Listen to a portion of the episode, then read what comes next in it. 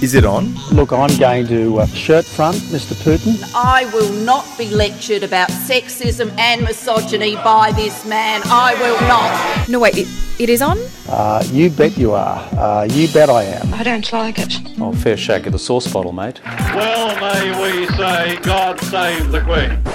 Because nothing will save the Governor General. Hello and welcome to episode 14 of Is It On BuzzFeed Australia's political podcast. My name is Alice Workman. I'm in Australia's capital, Canberra, and joining me from not the capital, but it really thinks it is, Sydney, is Mark Di Stefano. Hello, Alice. How are you after such a long week? Mark, I never thought I'd say this, but I'm really excited to see Donald Trump's tweets this weekend. Yeah, I actually last night I had to turn on my notifications for Trump's Twitter feed because I was like, "Really? Are we gonna are we gonna are we gonna have a diplomatic incident? Are we gonna have Trump tweeting from his toilet and causing you know the next war in Australia?" Yeah, it's not every week that an Australian Prime Minister causes a diplomatic incident. I'm, of course, referring to our Prime Minister, Malcolm Turnbull, who uh, uh, gave an off the record speech at a charity ball this week. Uh, it's called the Midwinter Ball. It's hosted by the Press Gallery in Canberra. And in that off the record speech, he did an impression of US President Donald Trump. And uh, footage and audio of the speech was leaked to Channel 9. And Laurie Oakes, who's Channel 9's political editor, played a bit of it on the news. Ever think of Malcolm Turnbull as a comedian? Well, he tried his hand at it last night, and the butt of his best jokes was none other than Donald Trump. Mr. Turnbull was in full on crawling mode when he met the US President in New York last month, but it was different when politicians and the media got together at Canberra's midwinter ball. The Prime Minister not only made fun of the President, he mimicked him, even on the subject of that New York meeting. It was beautiful. It was the most beautiful, putting me at ease ever. Now, if you don't know what the Midwinter Ball is, uh, Mark, it's probably everyone's worst nightmare. it's a charity fundraiser which is thrown by the Press Gallery in Parliament House. Uh, politicians auction things off to raise money, so you could bid on uh, having tea with Malcolm Turnbull, wine with the opposition leader Bill Shorten, or you could hang out with Foreign Minister Julie Bishop in Hollywood.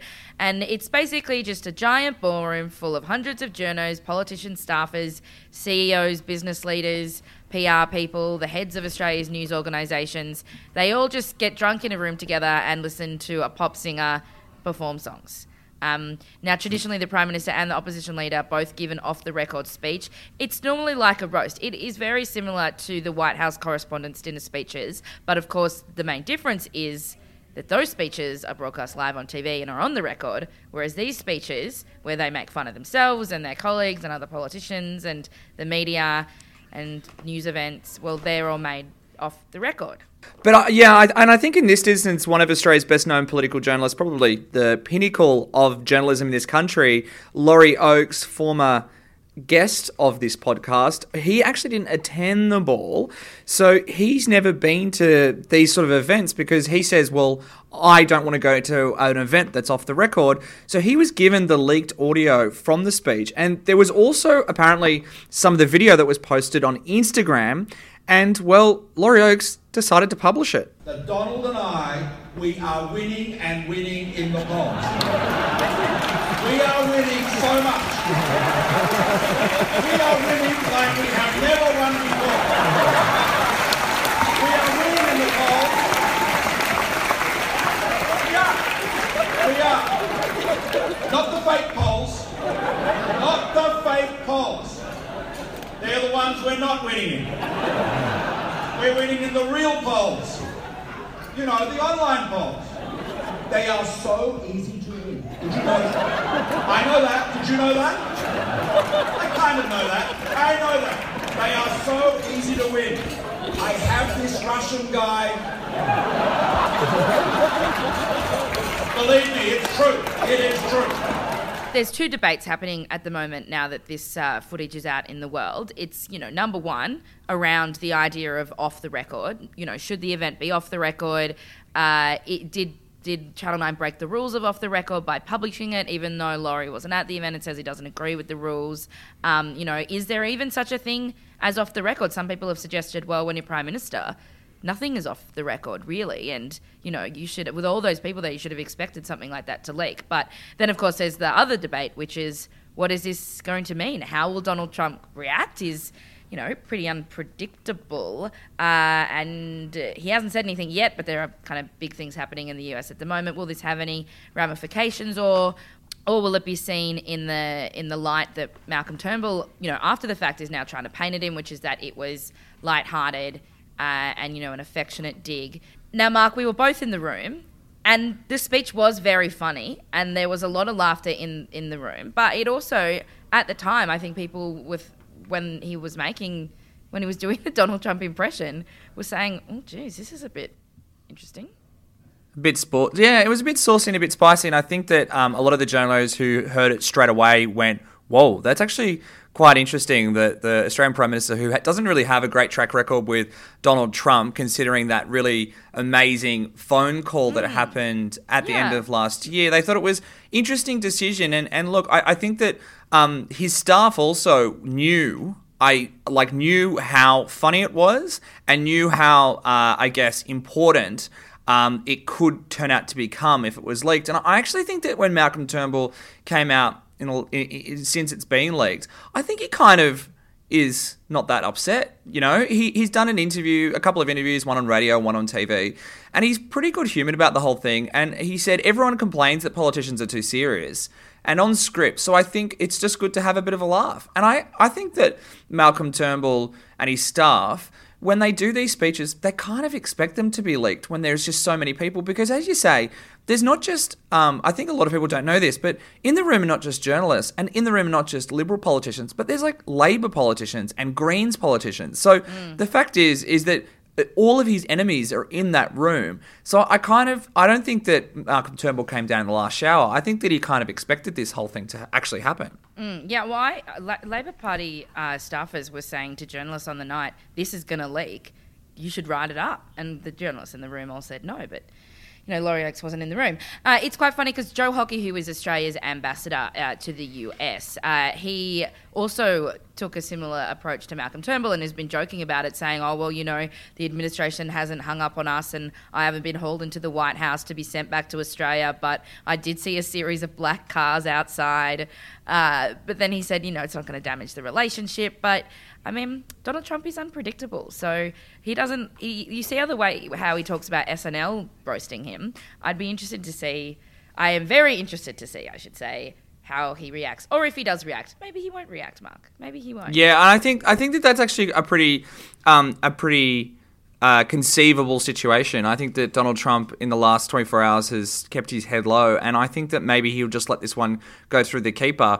Um, and maybe some people have gotten in his ear and just been like, nah, he was having a bit of fun. Um, it, one per- one person did say that it wasn't nearly as as bad or embarrassing to Donald Trump as the Emmanuel Macron French president's handshake. That really did trigger trigger Trump and really get him upset. But even this is just so silly, hey, that like we're in this situation now where the Australian Prime Minister could put on a light-hearted imitation of the US president, and we're even discussing about how it could potentially cause serious diplomatic problems. Like we are living in the darkest timeline. It's so strange. The reaction online to it has been quite interesting, I think, because we often talk about how if only people could see what politicians are really like and that they have a sense of humour and that they're personable, people would like them more. And that's exactly what this speech does. It shows that Malcolm Turnbull is a great orator and that his, his comic timing was amazing. And uh, But you know, we, we don't get to see these things because they're off the record. James Massola from Fairfax uh, did one of the funniest tweets, which is just that, uh, as an aside, I'm guessing Bill Shorten is pretty pleased no one leaked his slightly less funny speech. ouch. ouch, ouch, ouch. And yesterday we were joking that the most controversial part of the midwinter ball that people were going to talk about was that they served two courses of fish, uh, or that Julie Bishop wore a dress that cost thirty-two thousand dollars. But Greens leader Richard Di Natale was complaining to me at Midwinter Ball that, uh, that it was unfair that the Greens didn't get to give a speech because it's normally just the, whoever's in government and, and the opposition. Uh, but I wonder whether he still thinks that after what's happened to Malcolm Turnbull. Um, all right, uh, this week on the show, we're going to have a great chat to Labor Senator Lisa Singh from Tasmania. Um, but first up, let's just quickly run through the fast five, the top five stories uh, you need to know from Australian politics this week. Mark, what is number one? Number one this week, Alice, is uh, has to be about the climate wars because there was a really dramatic three-hour coalition party room meeting earlier in the week where there were some fireworks, and all of that is about the Finkel Review, which is a report about the energy system in Australia by Chief Scientist Alan Finkel. Finkel himself releases this uh, this report last week, which says that we need a clean energy target, and as we know about climate policy in this country, it made everyone lose their minds. The energy minister is this guy called Josh Frydenberg. He spoke about the report in the party room meeting, gave a slideshow, and there were so many MPs who wanted to talk that they actually had to extend the party room meeting to go for an extra few hours into the evening. A lot of the MPs um, were complaining to their colleagues about the recommendations from Mr. Finkel. Tony Abbott made the incredible, amazing, logical leap that the clean energy target was a tax on coal. George Christensen has called already, the rogue MP from Queensland, has already called the government to invest in new coal fired power stations, saying that he's not going to vote for anything that is um, a CET. And one MP told Fairfax through James Massola that uh, Malcolm Turnbull could lose his leadership over this single issue. Others, like Michelle Grattan from the conversation, have said that it actually could be a legacy defining issue for Malcolm Turnbull. So, once again, the name of this podcast obviously comes right into play with this issue, and the question raises itself is it actually on in the Liberal Party? So, that's crazy. So, this was the party room meeting where Tony Abbott said to a Western Sydney MP, to go F himself. And that's reported by the Australian Financial Review and sources familiar to uh, Laura Tingle. Yes, so Laura Tingle says a number of sources said that he told this Western Sydney MP, MP to go F himself because he didn't agree with the with the climate debate at the moment, which is uh, that's a pretty full on party room meeting. So, what's number two? So, number two is the Manus class action, which was settled this week. The federal government have agreed to pay $70 million in compensation to 1,900 asylum seekers who were in detention on Manus Island between 2012 and 2016. Now, the group allege they endured physical and psychological harm, that they were falsely imprisoned, and that the government breached its duty of care by holding them in conditions that didn't meet the Australian standard. During their time on Manus, there was a, a riot that resulted in the death of one asylum seeker, and a lot of other people were injured in that riot and other subsequent violence. Now, the trial against the government and Transfield, who are the company that run uh, security on Manus, was due to start this week. Um, and it was going to be one of the biggest class action immigration lawsuits that would have ever happened. Uh, but instead of going to trial, which could have taken six months and cost tens of millions of dollars, the government decided to settle. Uh, and so it's $70 million amongst 1,905 people. Um, the individual settlement amounts for each person varies based on how long they're in detention and how severe their injuries are. Now, Peter Dutton says that the settlement agreement is not an admission of liability from the government. It's more a fiscal decision because they didn't want to afford the cost of a trial. But interestingly, Peter Dutton has blamed the Labor Party for the Immigration Department becoming the most litigated government department. They have 5,800 legal matters currently underway at the moment and their legal expenditure from 2015 to 2016 was more than $72 million. They are spending a lot of money on these lawsuits. Uh, by contrast, last year we had a report from the Audit Office that estimated the Australian government spent over $500,000, so over half a million dollars, holding each person in offshore detention per year. It's a lot of money. And there are around 870 people still in detention on Manus Island. So maybe more lawsuits to come. What's uh, number three?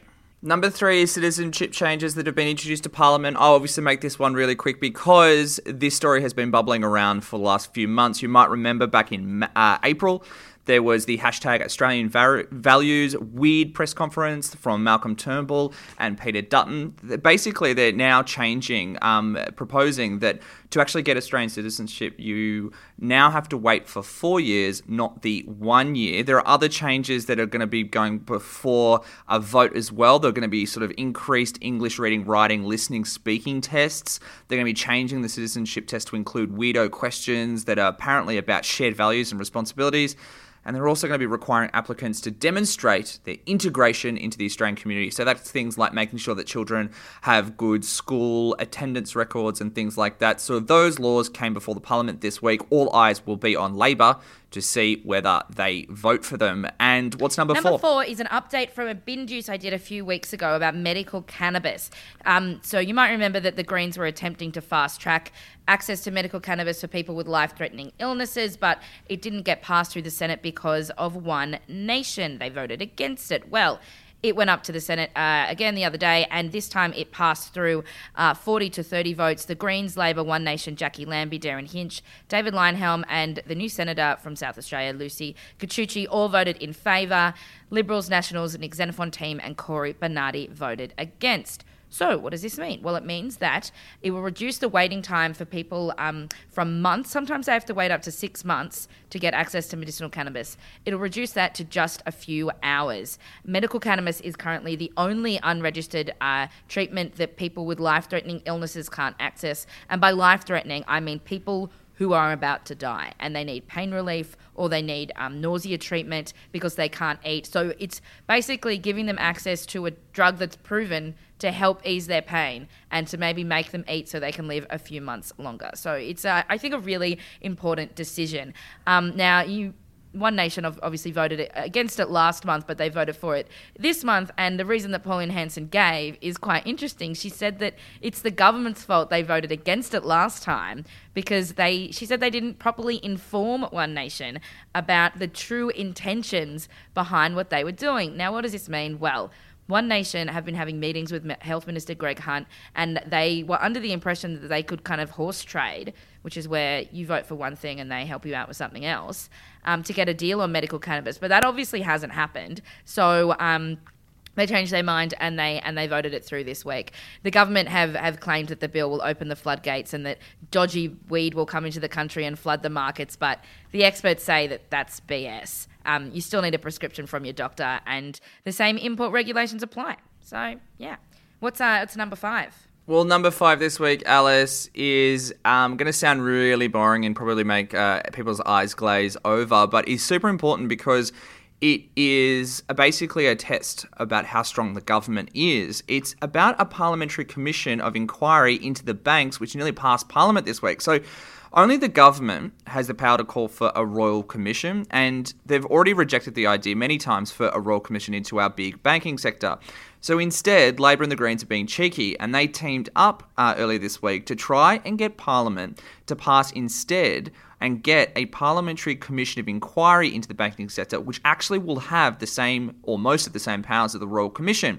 But the vote for a parliamentary commission of inquiry passed the Senate, and then went to the lower house where they were voting on whether or not to debate the bill.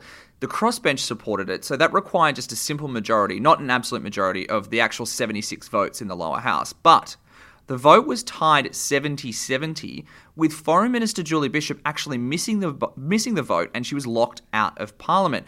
That means, in effect, a banking commission of inquiry is now much less likely to be established because the Speaker cast the, the, the actual, you know, the winning vote.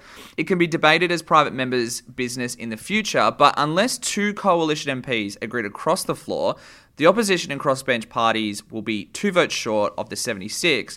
And it all comes back on the sort of spotlight onto Nationals MP George Christensen. I feel like we talk about this guy so much on the podcast, who has indicated that he's prepared to cross the floor and vote for a banking commission of inquiry previously. But but earlier this week, he actually sided with the government. So it's uh, Labor and the Greens, they're trying to wedge Christensen and entice him across the floor and see if they can dislodge maybe one other Nationals MP who has spoken out against the banks. Um, all like as always with these things, it takes some time. Watch this space because I think that um, the Labor and the Greens will be trying to cause a little bit of mischief in the Parliament on this commission of inquiry. Yeah, it's quite funny. There are some great photos of George Christensen during the vote they had in the lower house yesterday with Barnaby Joyce and other front benches sitting around him to make sure that he voted with the government. Like wedged him which in. is quite a yeah, like literally were wedging him in to make sure he voted how they wanted, which is pretty funny. Um, now, our guest this week on the podcast is Tasmanian Labor Senator Lisa Singh. Now, just a pre-warning, we recorded this interview during a very busy sitting day day. Uh, it was so busy, in fact, that the senator actually had to duck out uh, and duck down to the Senate to vote a few times. So you're going to hear some bells ringing and some abrupt exits and abrupt uh, sentences. Um, but trust me, it's worth persevering to hear some of the really frank and kind of controversial things that uh, that she told us. So uh, here it is. Here's Senator Lisa Singh. Our guest this week is Senator Lisa Singh. Last week, we published a story in the wake of Jeremy Corbyn's surprising showing in the UK election about the lessons for Australian Labor. And there's been a lot of people who've been talking about Australia's Corbyn, and while many people talk about Anthony Albanese, others actually point to our guest, Senator Singh. If you don't know, uh, Senator Singh was demoted down the Senate ticket last year by Labor machine people in Tasmania to the so called unwinnable sixth spot on the ballot. So, what did she do? She went ahead and she ran an aggressive below the line campaign and got 20% of all the below the line votes in Tasmania. It was a big, big middle finger to the party. Senator Singh, thank you so much for joining us. Good. Thank you so much, Mark. Um, I What was that like? What was that I don't know about aggressive as, as the right adjective there, but it, it was certainly um, energetic. energetic. so you ran this campaign um, in Tasmania that brought a lo- got a lot of national attention. What was that like? You, you you sort of campaigned on your own brand, your own personal brand. Yeah, and it was not just kind of, well, it wasn't at all really my campaign. It was really the people's campaign. And it was a strange thing because it really just kind of took on a life of its own. Um, obviously, I, you know, accepted my fate. I was at the bottom of the ticket, not a place anyone really wants to be, especially if you're a, a sitting senator and a front bench senator, as I was. Um, but the the Tasmanian public just started to ring up and come in the door and say, "We're not going to stand for this. What can we do? How can we help you?" And then I started to realise that I needed to, with them, run a campaign, and it really just took off from there. Uh, had a number of volunteers, a, a lot of Labor Party members as part of that, that wanted to do their mo- their utmost to ensure I didn't lose my seat, and I have them to thank in a very big way. The whole twenty odd thousand of them. And what do you think about those comparisons to Jeremy Corbyn as as someone who's leading um, a leading voice of the left in the Labor Party? Well, I think Jeremy has uh, an authenticity that um, people in the UK, particularly young people, have been very attracted to. And I guess you can draw some comparisons with Jeremy to, to Bernie Sanders in that sense. Um, obviously, young people were very excited about what Bernie had to say in relation to uh, education, particularly tertiary education, being so expensive, expensive as it's become in, in the States. But I think that authenticity is something that would be welcomed here in Australia a lot as well. Um, you know, there's there's a lot of people out there that get really sick of the the short kind of you know three second grabs grab. or The- yeah, the or, or, or the stock and- standard lines that you hear one government minister say and then another government minister say, and it's just like they're all robots. I think what they want to hear from their politicians is what their views are, what their beliefs are, what their values are, and how they see you know certain certain issues that are facing our country. And i know that jeremy it seems has done that very effectively. Having said that a lot of people uh, particularly labor people thought that you know labor was gone for all money. And of course we didn't win the election in the uk but certainly the result was incredible. And the fact that we or labor the uk labor won seats off the tories um, seats that had you know had been in Tory hands forever and a day, like, like Kensington, for example, is is incredible. Authenticity is one of the things you just pointed out that Labor could learn here. Um, what else when it comes to policy, um, tertiary education? What other policies are, are ginning up young people in your mind? Well, I think climate change is definitely one of them, and um, you know, uh, this is something that's not just an issue for Australia; it's an issue for the whole world. But it's it's the different ways in which governments are addressing it. If you look at in Canada, for example, at the the way Justin Trudeau has very much galvanised young people around immigration issues, even um, uh, as well as climate change, I think that, that they, are, issues that um, progressive um, politics needs to continue to address. Having said that, I think Labor in Australia is addressing those issues in very difficult political circumstances uh, because you still have this government made up of a lot of very, you know, far right backbenchers who are still kind of, you know, arguing whether or not the, the world is round or flat, pretty much. So it's it's so frustrating to see uh, Australia being led by a government that is still debating science in that way. And, um, you know, I think the Finkel report is obviously an example of that. But climate change, um, migration issues, education issues uh, are all really important. But also, what's really important is um, us keeping pace with technological change. Now, part of that, of course, is the NBN. And again, our government's made a huge doozy of the NBN. And uh, I don't know, where are we now? Behind Kazakhstan or something in relation to our NBN speeds? I mean, these are really important issues, uh, not just for young people, but for businesses, for economic growth. If we are really going to, you know, drive forward and and talk about how we're, you know, changing media laws. I mean, what's the point of changing media laws if you haven't got a fast enough um, internet speed to be able to have all of these different platforms to engage in? Um, one of the issues you just spoke about, climate change. Um, you've been a critic of the fact that federal Labor actually supports the building of the Adani coal mine up in Queensland. Um, how does how can Labor, federal Labor anyway, marry their crackdown on climate change and yet also be supporting the, the mine?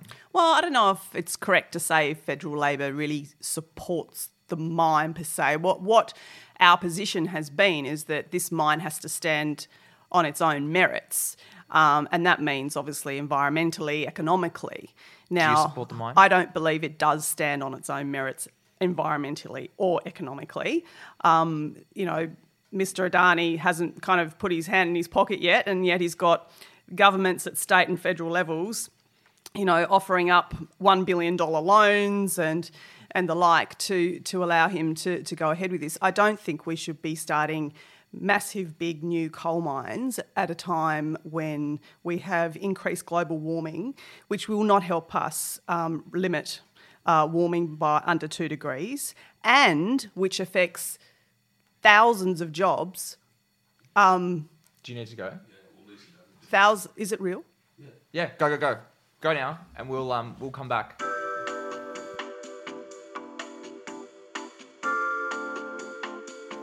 And this is the point in the interview where Senator Lisa Singh had to go and vote. So apologies for that, but we'll be back soon with the interview, and by back soon, right now. Um, ironically, you just had to duck out for a division about it about the Adani mine.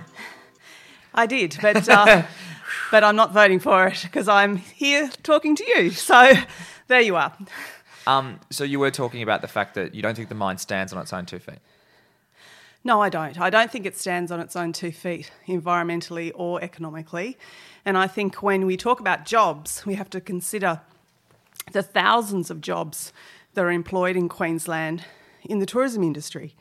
Um, and the Great Barrier Reef, obviously, is the main draw card of that. So, if this mine is going to damage in any way the brand of Queensland because of its effect on the Great Barrier Reef, then that is going to be bad for jobs in Queensland. And I think those jobs are really valuable, not just for Queensland, but for the whole country. Um, um, um, let's um, let's talk about uh, what a speech you actually gave uh, to Parliament this week. Um, you recently went to the West Bank on invitation of the Palestinian Authority. Why did you go um, to the West Bank and what is your view on the Israel-Palestine conflict? I, I, I know that you've got quite a nuanced view on this. Yeah, look, I I followed this conflict for a long time, and I thought that I I knew a fair bit about it, but I really wanted to go to the West Bank to see for myself what it is like for uh, a people to live under occupation. And in fact, this month they've been living under 50 years of occupation. So I went with a cross party delegation of uh, parliamentarians from both the National Party and the Labor Party. And it was pretty confronting, Mark, to be honest. And I guess they say seeing is believing. But uh, of course, both parties support a two state solution. But it's just really hard to see how that's ever going to come to fruition. Hasn't as yet after 50 years. And in, in, in a way, the peace process has gone backwards in that time. And I met with a lot of young people over there, young people that work uh, that are studying at Bethlehem University. And you know, they said things like, you know, we've got hopes and aspirations as young young Palestinians, but all our dreams ended at a checkpoint. You know, there's over 300 checkpoints all over the West Bank. Uh, Israeli soldiers with big guns, you know, kind of interrogating you why you why are you going along this road, and it's not just dividing Israelis and Palestinians; it's dividing Palestinians and Palestinians from each other. And the more and more of these settlements, these illegal um, Israeli settlers that move into the West Bank, move in there into into Palestinian land, the harder it is to see how a two-state solution you know, how this egg is going to be unscrambled. And it, it was, it was distressing, um, whether it was about the, the, the, huge, massive wall that segregates people, um, the, the checkpoints and, and, the, and the ongoing occupation, the aspirations of young people, um, the fact that you know it's difficult for them to access access their own land, but access water to obviously help build their their own economic prosperity all of these things were, were quite a challenge. I didn't even get to go to Gaza, so that's a whole other story. So I guess I, I take away from that that Australia has its role to play in at the UN level, of course, but internationally to support a two state solution to become a reality. But also, I think in doing that, if we're going to say that, then we've got to recognise both states. We've got to recognise state of Israel and we've got to recognise the state of Palestine. And obviously, there's been a number of um, a number of um, former prime ministers, foreign ministers such as Bob Hawke, Kevin Rudd, Gareth Evans, Bob Carr, that have all said that we should recognise the state of Palestine. But my biggest fear is that it's going to end up not being two states and that there'll only be one apartheid state where, you know, there are different rights for, for Israelis to, to Palestinians, and that would be a terrible, terrible outcome.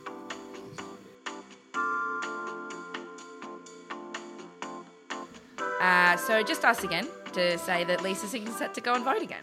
So um, bear with us, she'll be back in a second.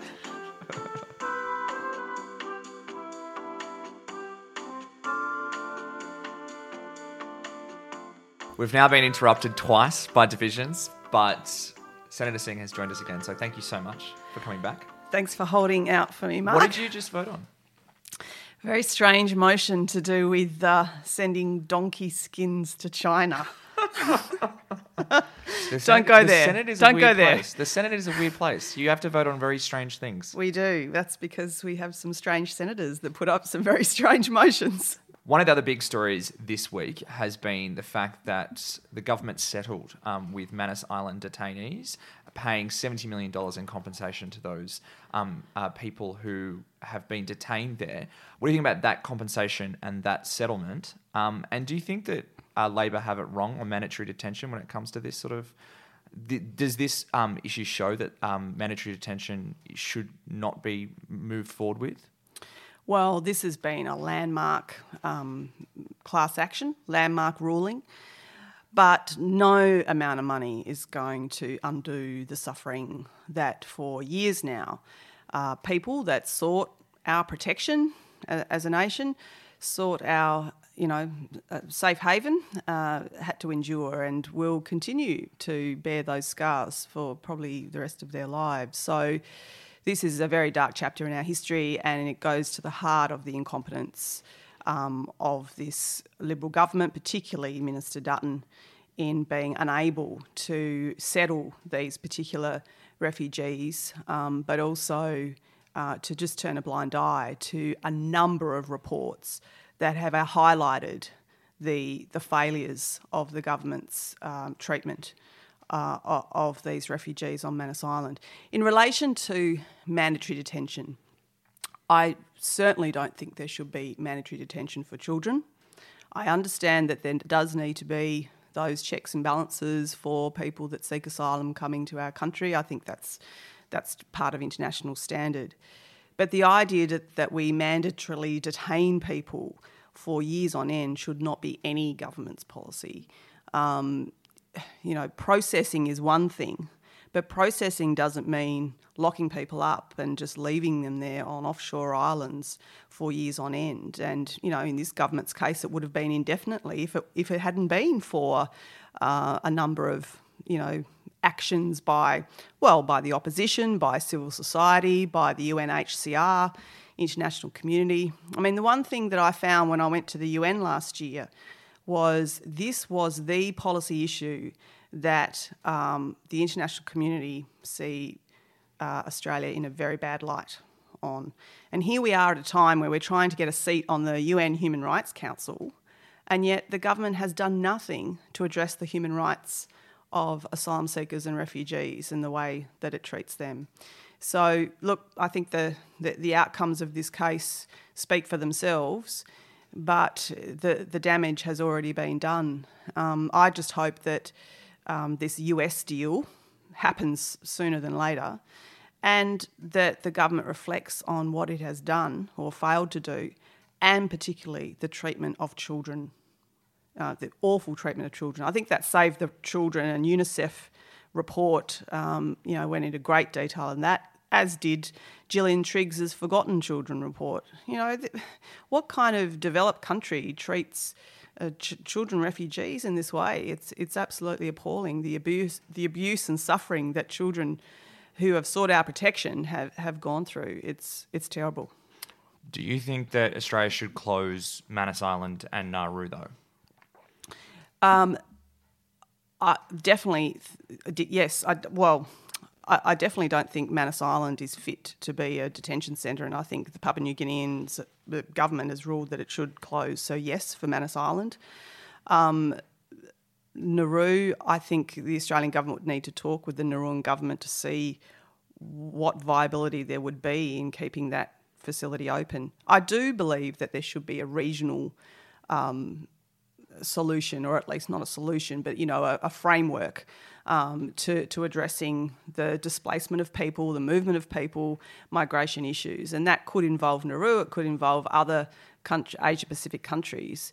But the idea that we kind of obfuscate our responsibilities to an offshore poor country like Nauru is, is, is just ridiculous. So you disagree then with Labor policy when it comes to this sort of stuff because clearly Labor have made it clear that they want to make sure that they're on the same page with the coalition when it comes to uh, the asylum seeker issue. You think that we should be closing both Manus Island and Nauru? I don't think Labor is on the same page as the coalition. Um, I actually helped um, work up, re, you know, work, re- rewrite our chapter in our national platform uh, in the lead up to our national conference um, a couple of years ago now, and we have some really good um, policy settings in there that are different from the government's, particularly around uh, the rights of children. So, but I in the end, I, the main policy though is still mandatory detention and offshore detention, and Labor now supports that. Well, the parts that I've been very outspoken on in, in my own party are turnbacks and um, the indefinite, or, or not the indefinite, but just the you know the mandatory detention offshore of those seeking asylum. I hope that we never ever have to turn back boats. Um, and I have grave concerns about offshore detention if it looks anything like what we've seen on Manus Island and Nauru over the last four years. But in a, in a potential Labor government in the future, you will be somebody who will be part of a government that will be turning back boats because that is something that Labor has agreed to as party policy. Well, as I said, Mark, I hope that never ever has to happen. And I don't think it will have to happen if the right policy settings are put in place to do with supporting a regional framework. Isn't that the problem as well? Is that we're talking about authenticity earlier. We're talking about plain speaking. You clearly have been praised for speaking out on these issues in the past. When it comes to things like this, there's a lot of rage even within your own party about this issue. And people look to you to be able to say, no, we, we, we should close Nauru, we should close Manus Island, and we shouldn't turn back boats. But here you are having to defend the policy. Well, no, I'm not defending it. Um, I'm hoping it never has to be enacted. Um, I think that's a little bit different from defending it. I certainly would never defend turnbacks. Um, I think people within the party and in the broader community know where I stand on the issues of refugees and asylum seekers. Um, I've constantly looked at it through a human rights framework. Uh, I think this government looks at it through a security framework. Like, you know, every asylum seeker is is coming here to you know be a, some kind of threat to us, which is just ridiculous. Uh, you know, because of uh, activities going on elsewhere in the world, people are displaced and having to lose leave their homes, and they're seeking safety, they're seeking shelter. And we are a very um, wealthy nation that, that can accept them. And that, I, you know, there's so much of Labor's policy that I support in that way, the way that we want to increase our refugee intake, for example, uh, to some 25,000. I think we could even do do better than that. So I'll constantly challenge uh, some of our policy ideas. I, I, I don't see policy in a sense as something that's static either. I think it can change over time and continue to be developed. And it's through voices within political parties speaking out that policies can change and develop. And I will continue to do that in this refugee policy space. Is there? Um, I was talking to a few of my colleagues um, yesterday about this. Do you think that there's a numbness with regards to asylum seekers and the issue with the broader Australian public? It's clear that they actually support a lot of the offshore detention policies of this current coalition government. Do you think that I mean, and, and then there's like this outrage from overseas when when stories break about or a, a spotlight is put on Australia's offshore detention policies. Is there um, are, have we become inoculated to actually outrage? Are, are, we are we suffering from a little bit of fatigue when it comes to what's actually happening in our name in this area of of, of, of policy? No, I don't think we've become inoculated, but I do think it's become a bit of a uh, out of sight, out of mind situation, and the government has done a very good um, attempt to keep asylum seekers out of sight and out of mind. The fact that we have no oversight in the detention centres on Manus Island and Nauru means that you know no one knows what's going on in there. So it's not until you know years later a report comes out that we actually find out some some of the real details. And because of that, people just keep going through their day to day lives and don't really know what, what's going on. Of course, there's always going to be a, a certain part of society that uh, uh, is going to seek out uh, what's going on in their name. And all kinds of parts of society in Australia have done that. Even a, there's a group called the Knitting Nanas, and they came to Canberra. You know that they they knit for for refugee children, and they you know for a better better deal for refugees. But in the main, I think Australians, you know, are, are just being kept in the dark. The podcast is called "Is It On" because it's the kind of meme that runs around this place. There's always leadership tensions in Australian politics. so my question to you is: Is it on? No. You don't think so? No, I don't. In either side of politics? Oh, like no. Is it it's- it on in in La- firstly is it on in, in the Labor caucus? No, So you don't think Anthony Albanese is mounting a challenge? I don't. You you seem pretty definitive. I, I, I am I'm really definitive. Yeah, I mean, everyone's behind Bill. Absolutely. Everyone's behind Bill and everyone's behind winning at the next election. And I really think we will. Whereas on the other side, I think it is on. I think it's been on for a very long time. Um, and, you know, Tony, do- who do Tony Abbott, despite him saying he'd go away quietly, he continues to stir the pot. And the problem for Malcolm is that we all know what Malcolm really believes in, and he has sold out on every one of those things. You know, whether it's climate change, marriage equality, you know, this Finkel report, I mean, it's not even that great, you know, but he can't even seem to get the, the, recommendations in that up through his through his party, and it you know continues to allow you know coal to be a thing. So I just think you know some days I feel sorry for Malcolm, But other days, I think, what a complete sellout. And where does that leave us as a nation when you've got a prime minister that's sold out on his values, all because he's trying to keep his job rather than actually do a good job for all of us? So do you think Tony Abbott come back, comes back as Prime Minister? Well, it's, you'd have to ask the coalition members that, but he's certainly haven't. He's certainly, you know, lingering around to, to try and make that happen. I think. Thank you so much, Senator Singh. I like big woman. I like big woman. I like big woman. There were some very honest and direct answers there from, from Lisa Singh saying that she would never support Labor with a boat turnback pos- policy. Yeah, and I think that that's the problem with uh, the federal Labor Party. They are a big tent and they do have dissenting voices on the left faction of the party.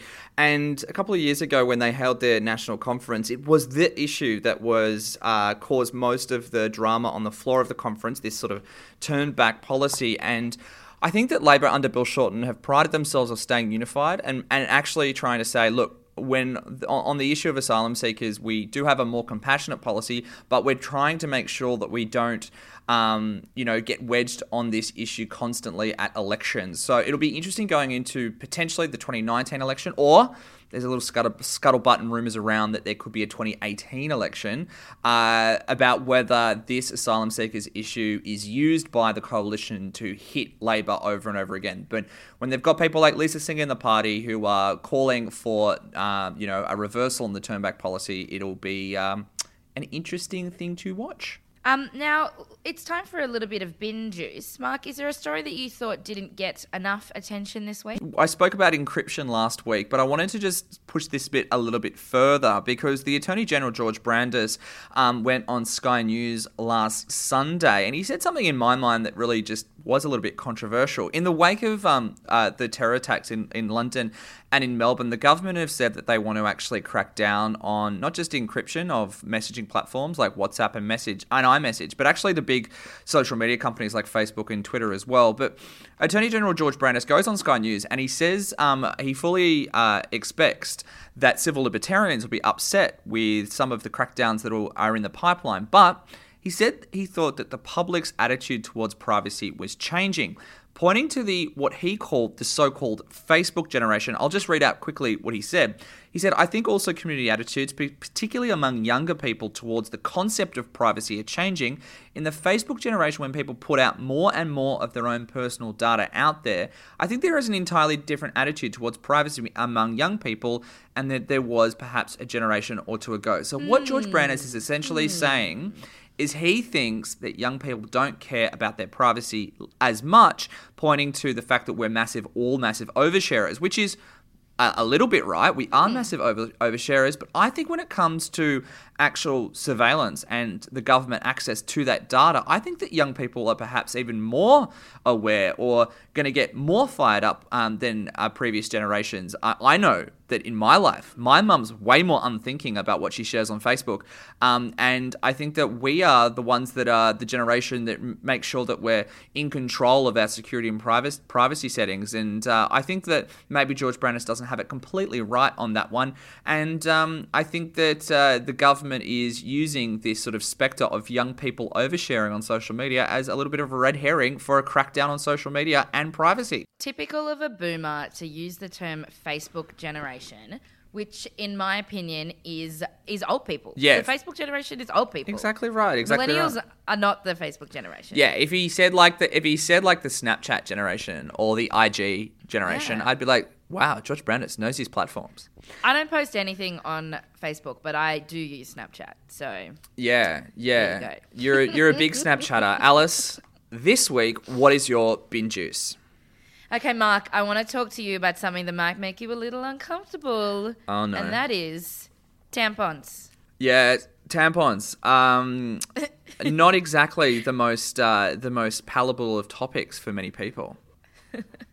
So uh, I want to talk. I want to talk about the tampon tax, which is the goods and services tax that's on tampons. Uh, a couple of other countries have gotten rid of it, but we still have it in Australia. So just to give you a bit of background, under the current GST system, health products including condoms, lubricant, sunscreen, nicotine patches, and incontinence pads, are tax free. However, feminine hygiene products, so we're talking about tampons, sanitary pads, liners, are all classed as essential, quote, luxury items, and therefore they incur the 10% GST. Now, this is because the Howard government, who brought in the GST in the year 2000, um, they held a tax committee to decide what would and wouldn't get taxed.